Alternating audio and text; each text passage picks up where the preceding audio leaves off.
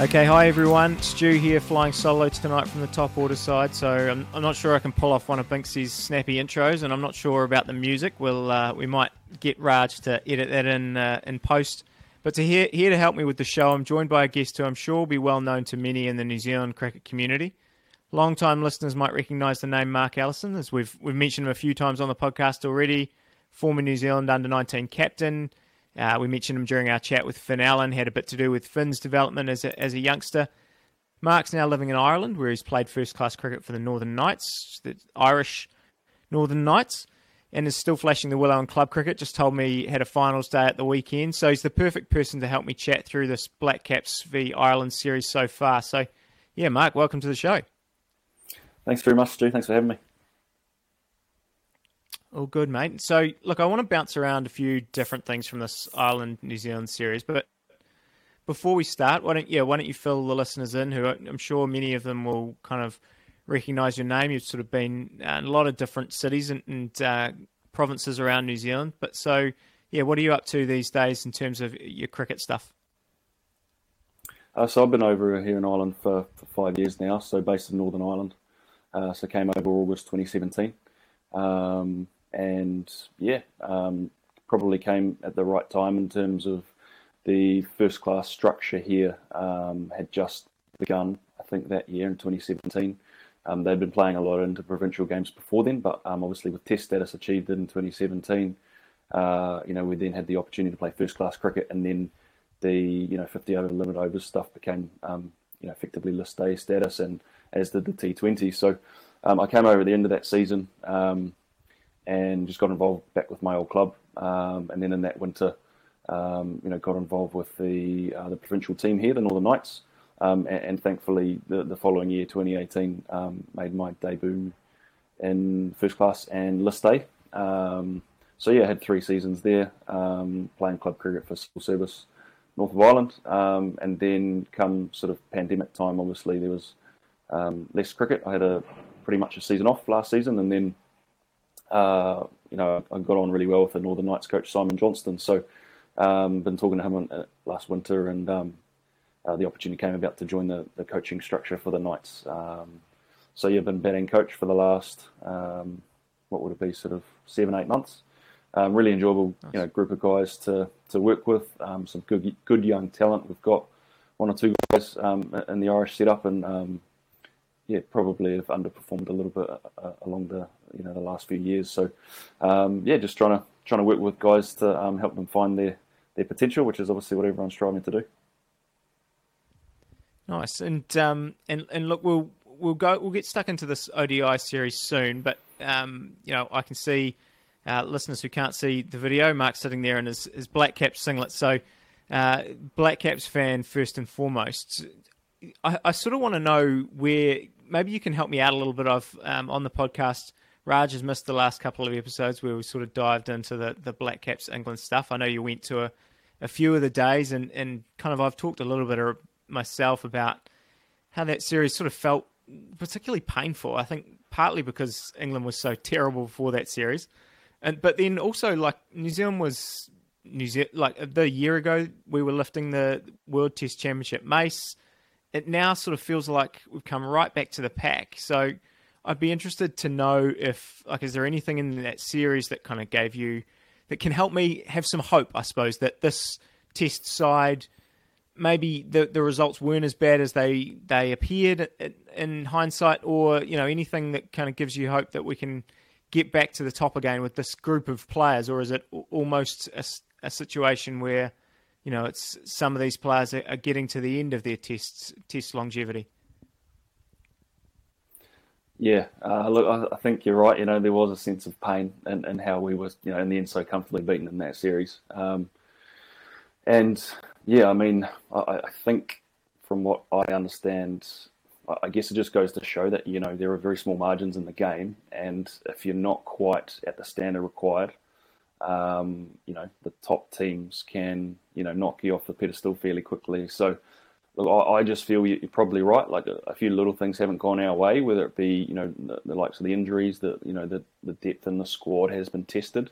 And while a number of those debutants have come in and done well, um, you know, it's probably it's a combination. You know, we, we obviously haven't had the the runs in the top four like we did, you know, previously during the last World Test Championship cycle, um, which has you know obviously been spoken about a lot, and, and you know it goes to show how important they are.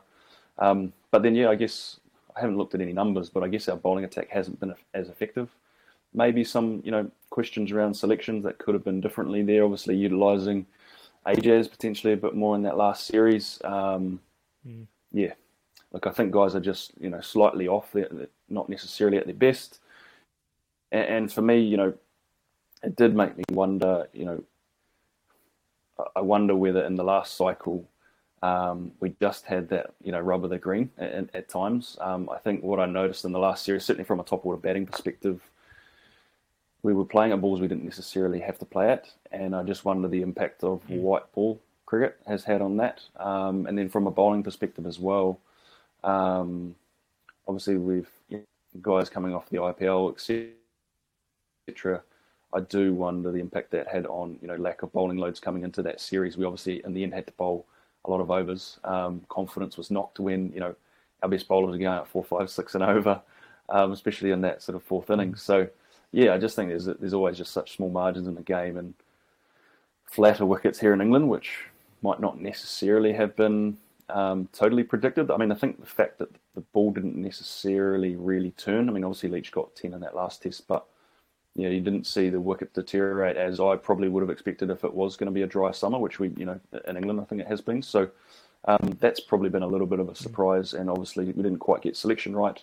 Um, and we're asking our seamers to do a hell of a job against guys who are, you know, clearly in arguably, you know, career best form. So just slightly off it, mate. And yeah, I don't know. I think obviously our depth is going to be tested. Um, I, have loved our pick and stick selection policy over the years, where you, you make guys really work for that opportunity to come in, and by the time they've really worked hard domestically for that opportunity, they've scored runs in various conditions. Hopefully, they've been on one, two, three A tours, um, so they've scored runs overseas, um, taken wickets overseas, and that just means that by the time they come into the New Zealand team, you know they are as ready as you could potentially be. Um, so I hope, I hope, do hope that continues. It's obviously a bit different with the white ball, where you know we have more and more series, so you've got a chance to bring guys in. Hopefully, the series Ireland is an opportunity to give those guys, you know, in the next tier, especially bowling wise, um, an opportunity to, you know, just get used to international cricket. Ireland are obviously an improving team, um, especially in white ball cricket. So, um, a good opportunity for those guys to get some experience. Yeah, I think that's the that's the most frustrating thing for me that you, you just mentioned that we play so much more white ball cricket. We just don't play that that Test cricket, and I think I, have mentioned it on a previous show that we're going to have to wait till November or December to kind of you know get the Test guys to have another crack and kind of redeem themselves. So yeah, it's it's it's uh, it's really tough for that that part of the game.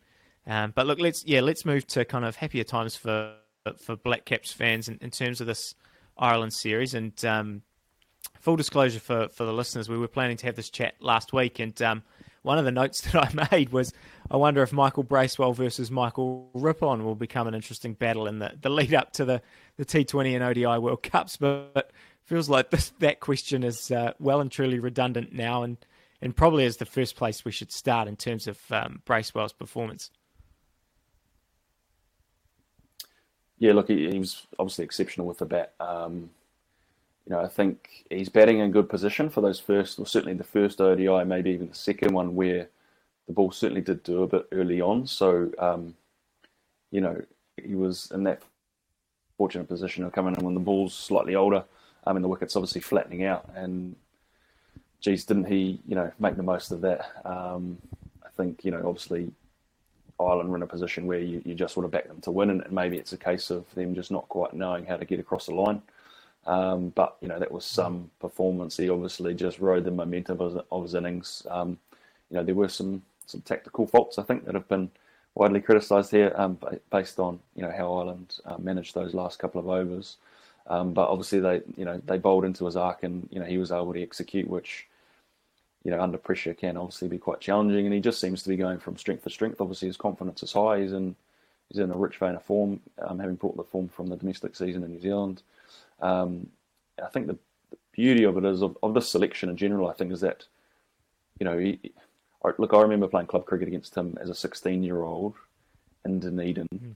um, and he was, you know, whacking it everywhere, you know, against men and you know against first class men in club cricket, which you just didn't really see from you know kids that age. Um, he was raw, but you know he's always had that power, um, always had that power. So he's probably taken a bit longer than most would have hoped to find his feet at, um, you know, domestic first class uh, list A level.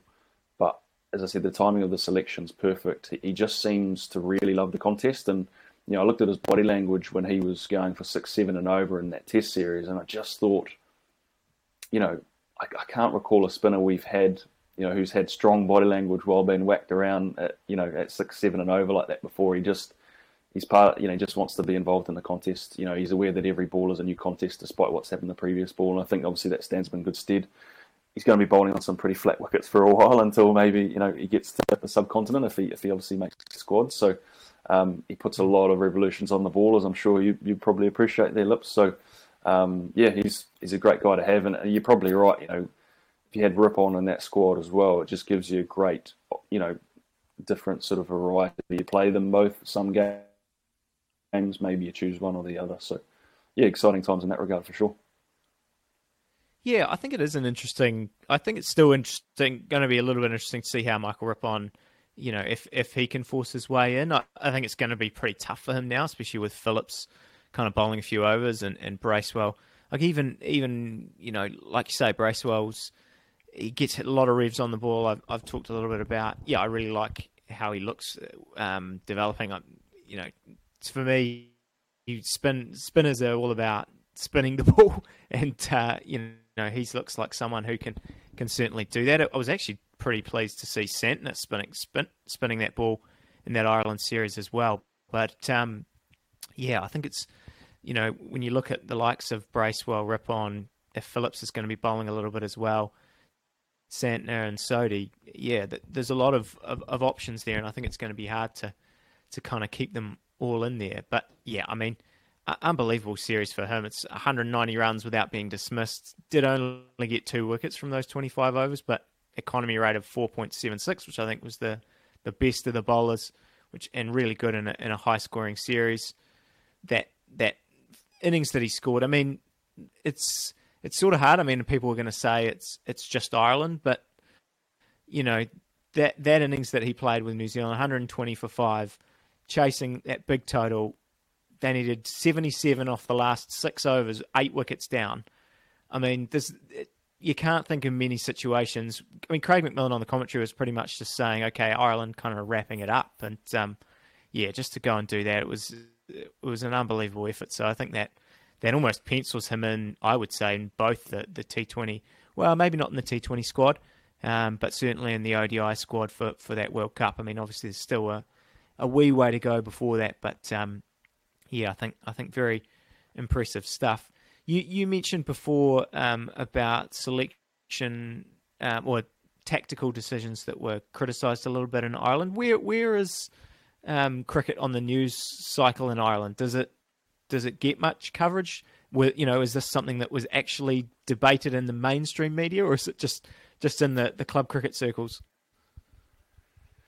No, we you know there's not a lot of coverage in the mainstream media um, here in the north. You know there'll be a bit of publicity this week, given we've got three matches up here. The the T20 series is up here at uh, at Stormont, which is the, the grounds of Parliament here. Um, so you know the, the sports cap would always sort of include those those results, but no, in terms of mainstream media, there, there's no sort of face of cricket in mainstream media here. Kyle McCallan from he, he's from Northern Ireland here he does a lot of commentary. Um, uh, you know, who was involved in the series um, in the ODI series will probably be commenting uh, today as well. So yeah, it's it's more that there is uh, you know there, there's a real community. Um, certainly on Twitter, there's a huge community of cricket fans here. Um, those who love the game here do really love the game. Um, but no, we, we don't get that general coverage. But no, I mean, you know, the, the media outlets that do cover it here, like newspapers um, and a lot of just generally online publications, um, you know, we're disappointed obviously with the tactics. Um, the the community here in, in, Northern Ireland, who I've spoken to as well, we're obviously disappointed with the tactics, just in terms of you know, the you know the, the last few overs. Well, Mark bowled I think the second last over and he went for four, and then the final over, um, you know, just felt probably bowled into Michael Bracewell's arc there, which is probably a fair comment. Mm. However, you know the, the boundaries are a reasonable size, and you'd, you'd probably back him to miss hit one. Um, unfortunately, that wasn't the case. He was hitting them clean. So, um, so yeah, I, I, mean, hopefully the guys have learned from that. Um, you know, the, the, nature of cricket here is that you know we, we don't have the facilities to um, to really, I believe, compete consistently uh, on, on, the international stage. So we need to be smarter in other areas of the game, and tactically we have that. You know, there's some astute, um, you know, players and members of the coaching staff who really understand white ball cricket really well. Um, and so that's where they do need to be, uh, you know, smarter. And I think we are, you know, getting better in that regard. So, um, you know, that that those mistakes would have been noted, and hopefully they've been, um, you know, learned ahead of the, the T20I series this week. Now, Ireland probably at this stage might be a better 50 over team than the 2020 team, but at the same time, short of the game, in theory, it obviously brings the teams closer together. Ireland don't probably have that real power middle order. Um, they've certainly got some guys who are improving in that area, the likes of George Dockrell. Um, has been a guy that's you know from a from a left arm spinner into a you know a pretty much a batsman these days who, who barely bowls, um, and you know the results he's produced in the last um, probably 12 months have been really impressive given what he's gone through. But obviously they're, they're very reliant on Paul Stirling at the top of the innings. If, if he goes off, you know he's he's got to be up there as one of the better you know T20 limited overs players in the world on his day. Um, so very reliant on him. Obviously Harry Tector's um, coming through, and you know he, he's probably not naturally, you know, he's probably technically uh, more inclined to be a better longer form player, but he has a really mm. strong work ethic, and you know his white ball game is improving as as you know people would have seen. I think he's had 23 ODI innings and he's made nine scores of 50 plus, and he's averaging 47.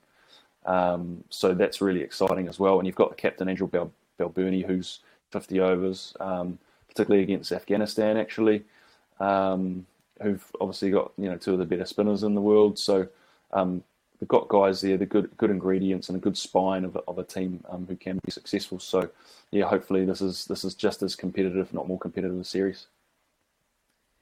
Yeah, look, um, I want to, I do want to talk a little bit more about Harry Tector because yeah, that was uh, an unbelievable series from from him. But let let's sort of stay on the setup stuff uh, at at the moment because um, you you talked about um, playing first class cricket and stuff over there, but I saw a report recently saying there's going to be no first class cricket in Ireland anymore. Is that a, a permanent decision or is that just a you know COVID related couple of years? Is and sort of if there is no first class cricket, how how's that going to impact kind of the development of Test cricket really over there?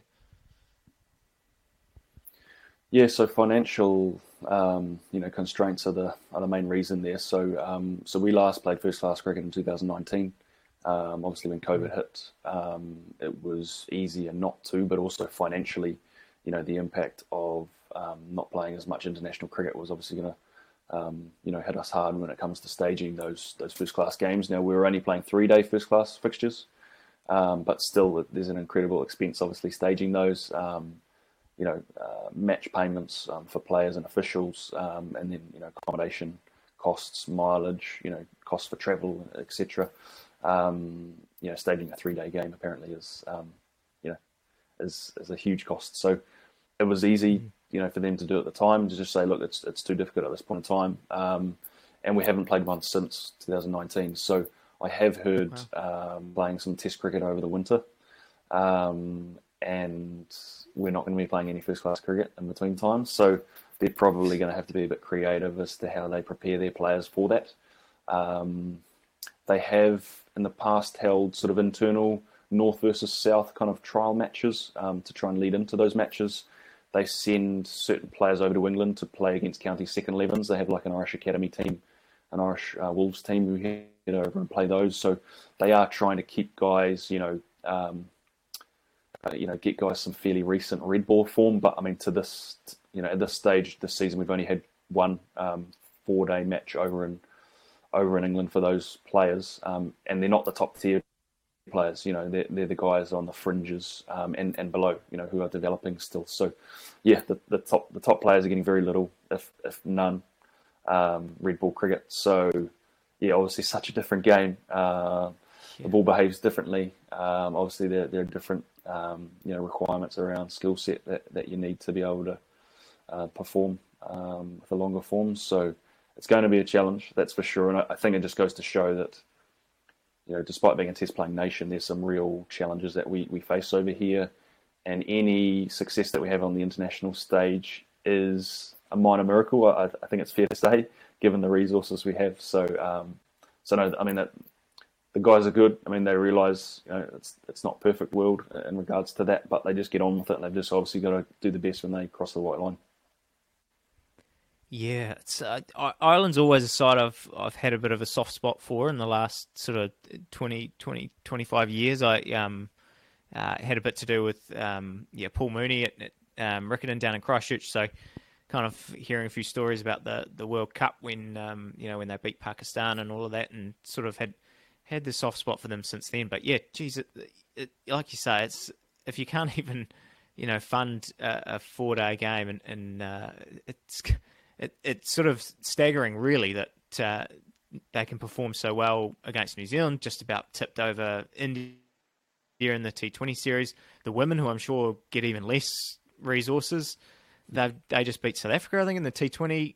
Um, shout out to Arlene Kelly from Auckland, who's over there playing a, a bit of a role for for Ireland. But yeah, re- remarkable um, stuff to uh, to be to be doing that. Is like, it, it, does that mean that kind of it all hinges on really the World Cups, the T20 World Cups and the the ODI World Cups in terms of uh, getting the funding first and foremost. I'm sure you know actually qualifying for those, but then you know is is everything in coaching circles and selection circles kind of leading into trying to qualify and then performing in those tournaments.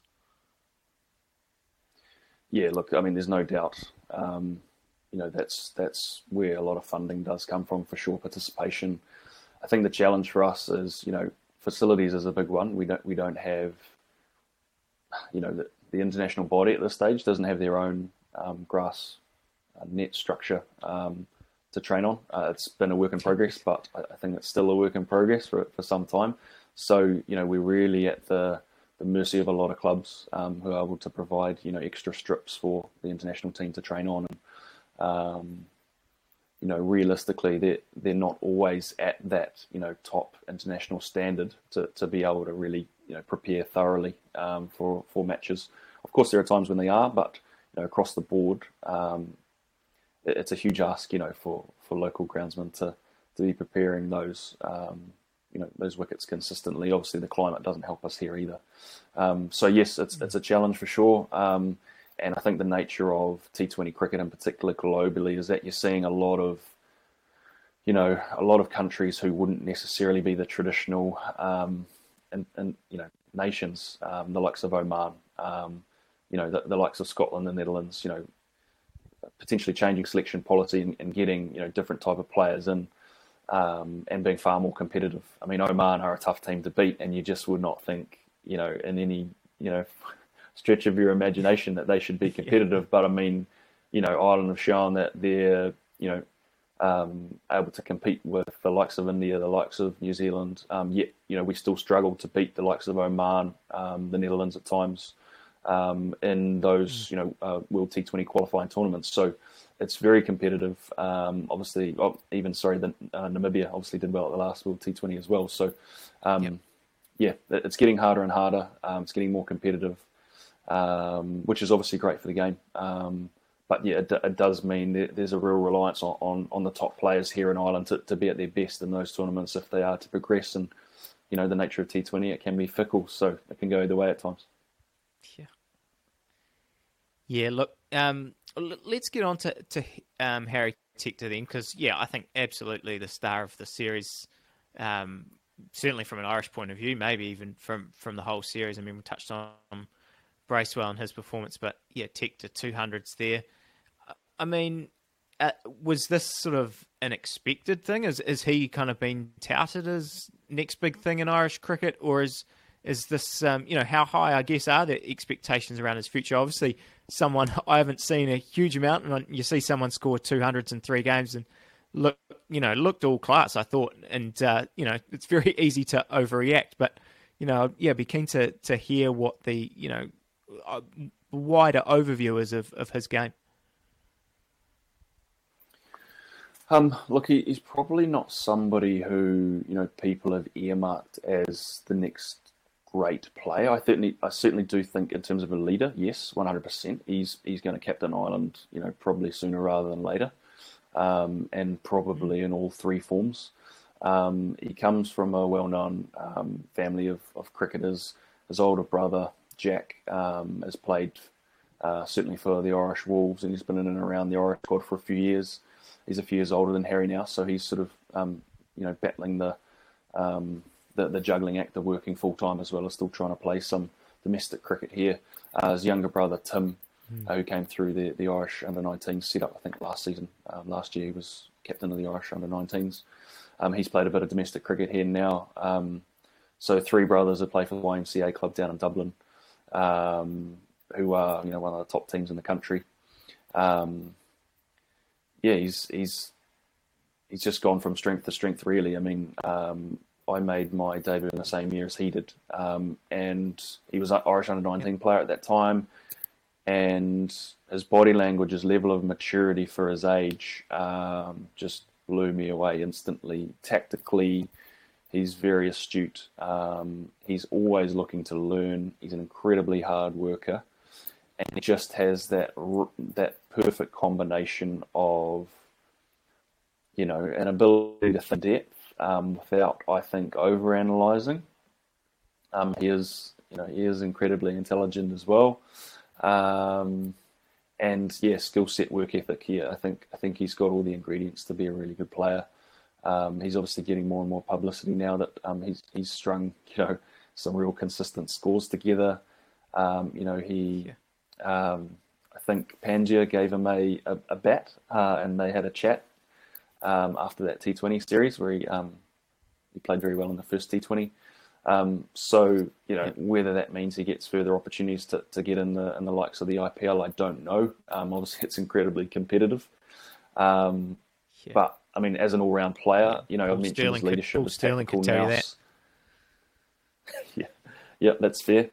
Um, Harry's a genuine all rounder. He's incredible at point in the field. He's quite tall, lanky, but moves incredibly well. And you know his reach. Uh, he often dives, you know, really well to his right, obviously his left as well, and saves a lot of runs in that point region. Um, and then bowls some some useful white ball off spin as well. So a genuine all rounder. And yeah, I think it's fair to say, you know, there, there is a lot of excitement about where he can get to in his game.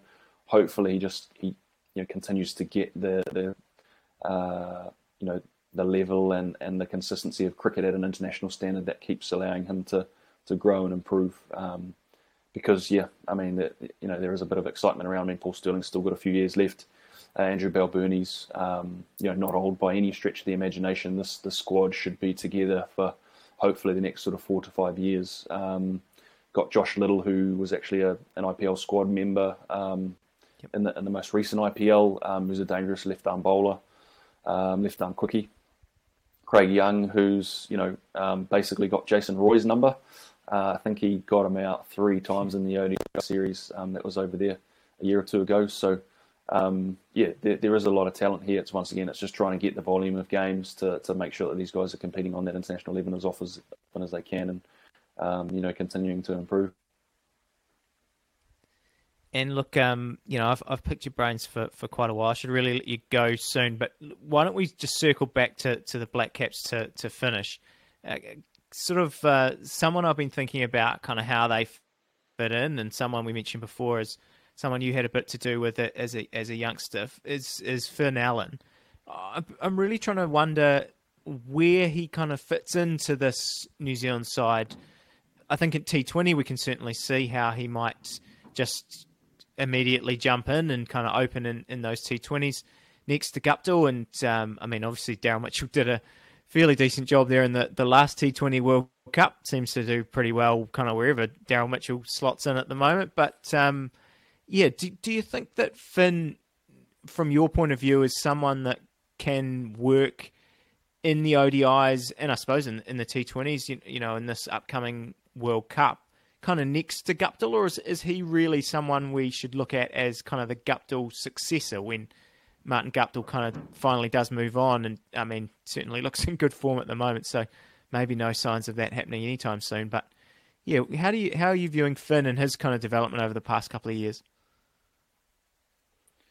Yeah, look, it's been amazing how you know the opportunities he's been given over the last couple of years on the back of you know some good white ball domestic seasons with Wellington, and um, yeah, it, has been good to see him get some opportunities for New Zealand. Obviously, it's it's a tough side to get into, um, but based on what I can see selection wise, he does seem to be a bit of a horses for courses selection at this point in time. I think certain conditions they might look to use him. I think in Asia in particular, um, where you've probably got to make the most of those first six overs. Um, think he's probably the most dangerous he can possibly be.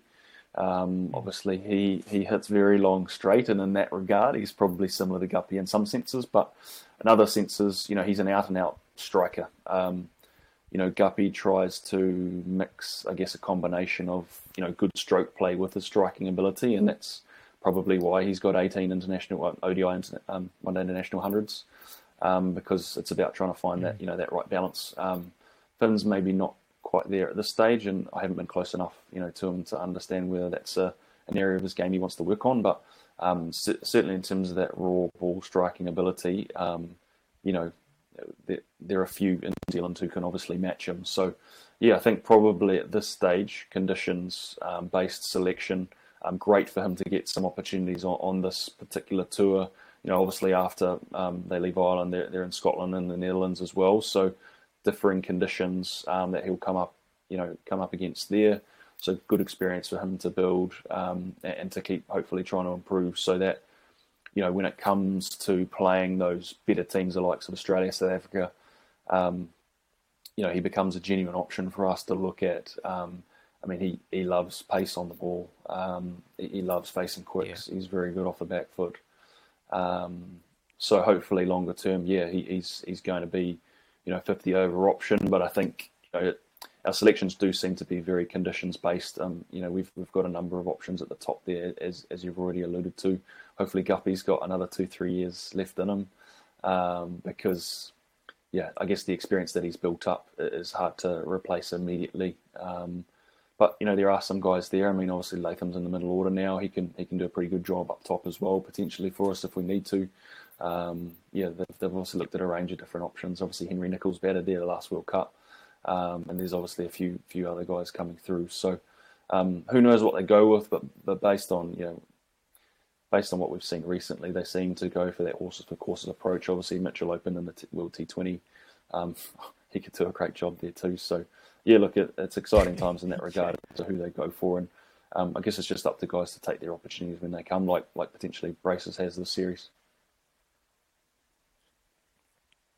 And look, last last question before I do let you go. I guess is is there anyone we're recording this on uh, Monday night here in New Zealand time? So overnight we'll uh, we'll the the T Twenty first T Twenty will start. Is there anyone uh, that you're kind of looking for from a from a Black Caps perspective? That's I guess is on, on the fringes of that side uh, T Twenty or ODI, I suppose in the in the coming series that that you're thinking can or you, or you would like perhaps to to see push their really push their claim and, and force their way into the reckoning for these World Cups because you know you often do see that um, these World Cups you know they come down to uh, they are a real squad game. You only get to take 15 over there, and, and especially in particularly the, the ODI World Cup when we go in, in terms of uh, the conditions that we're going to face are going to be quite different in the subcontinent. So, yeah, is there anyone that you're kind of looking out for and, and hoping to, I guess, see good things for in the in the coming uh, month or so of white ball cricket? Yeah, that's a good question. You've put me on the spot there, but lips. Um, funny, the name you mentioned, um, Rippon. Actually, I'd I'd like to see more of him. Um, you know, from a Black Caps perspective, um, he's looked really good for the Bolts, obviously for a while now. He looked pretty decent in that um, ODI series the Netherlands had in, in New Zealand back in April. Um, you know, I think he's in at least one, if not two, of the squads for um, you know tours to Scotland and and the Netherlands. So yeah, look, I, would like to see him and whether you know he's a genuine option for, for us to take. It. You probably you probably hard. You, you're probably struggling to have you know all of you know Sodhi, Santner, uh, Bracewell, and and Rippon in that squad. It's just you know wrist spin is obviously a different proposition um, than finger spin. So yeah. yeah, it'd be interesting to see um, how the likes of he goes. You know, Bracewell's always an option, but I do think I mean his batting is clearly um, you know incredibly dangerous. It's just tough as a finger spinner um, in white ball cricket to be effective on you know on anything other than um, you know turning wickets, right? So you know you've got to have yeah. uh, an incredible uh, ability to to copper hammering and, and come back ball after ball and game after game. So so that's a real test of your mettle for sure. So and I think Braces has got that, but it's whether you know um, it's whether we've got that ability in, in various um, conditions to you know to play that, that finger spin. It's it's bloody tough, and, and that's where I think Rippon could could be an option for us. Um, so yeah, um, you know, I guess the ball is in their court for whoever stands up and um, and takes the opportunity. Um, good to see Santner getting another crack. He, he's he's played very little cricket um, for New Zealand for a while now. So um, and, and, you know, on his day, he's he's dangerous with the bat and obviously you know bowls some good tough overs to hit um, us with the ball. So. and he's obviously leading New Zealand this series, so it'd be interesting to see how he takes on that responsibility and yeah, three three games. Hopefully, we get all three in. Today is going to be going to be really good. It's going to be 28, 29 degrees, um, and yeah, it's uh, it's my home ground. Um, the wicket's never generally totally batter friendly. It can be a little bit slow, so it'll be interesting to see what will be a good score 170, 180 maybe. South Africa were here last year, got sort of around that 180, 190. Um, and it, and it could be tough to chase. But if Paul Stirling gets going, um, you know, we, we, should be in for an entertaining afternoon. Beautiful. Well, we'll see. We'll see how good your uh, your score, good score predictions are. This this episode will probably come out after the after the game, so uh, people will see. Will, will already know your, your thoughts there. But look, Mark, it's uh, it's it's always good to catch up. Really appreciate you you jumping on the the call from over there and, and filling us in uh, a bit about the Irish setup. But yeah, like you say, just the, the challenges, uh, I guess, of getting, you know, I mean, New Zealand it even talks about the, the financial challenges of, of playing um, various various forms of cricket and um, particularly Test cricket. And um, yeah, but you know, as you say, it's a completely different ball game. And um, yeah, I'll certainly be uh, that that soft spot for Ireland will will continue for me. So I'll be yeah, hoping for, for good things and um, hoping to see your name continue on in the coaching ranks there. But yeah, thanks again for, for your time and uh, we'll, we'll, chat to you again soon. Absolute pleasure, Lips. Thanks very much for having me on and um, and keep up the good work. I really enjoy the episodes you boys put together. So uh, so good on you. Keep it coming.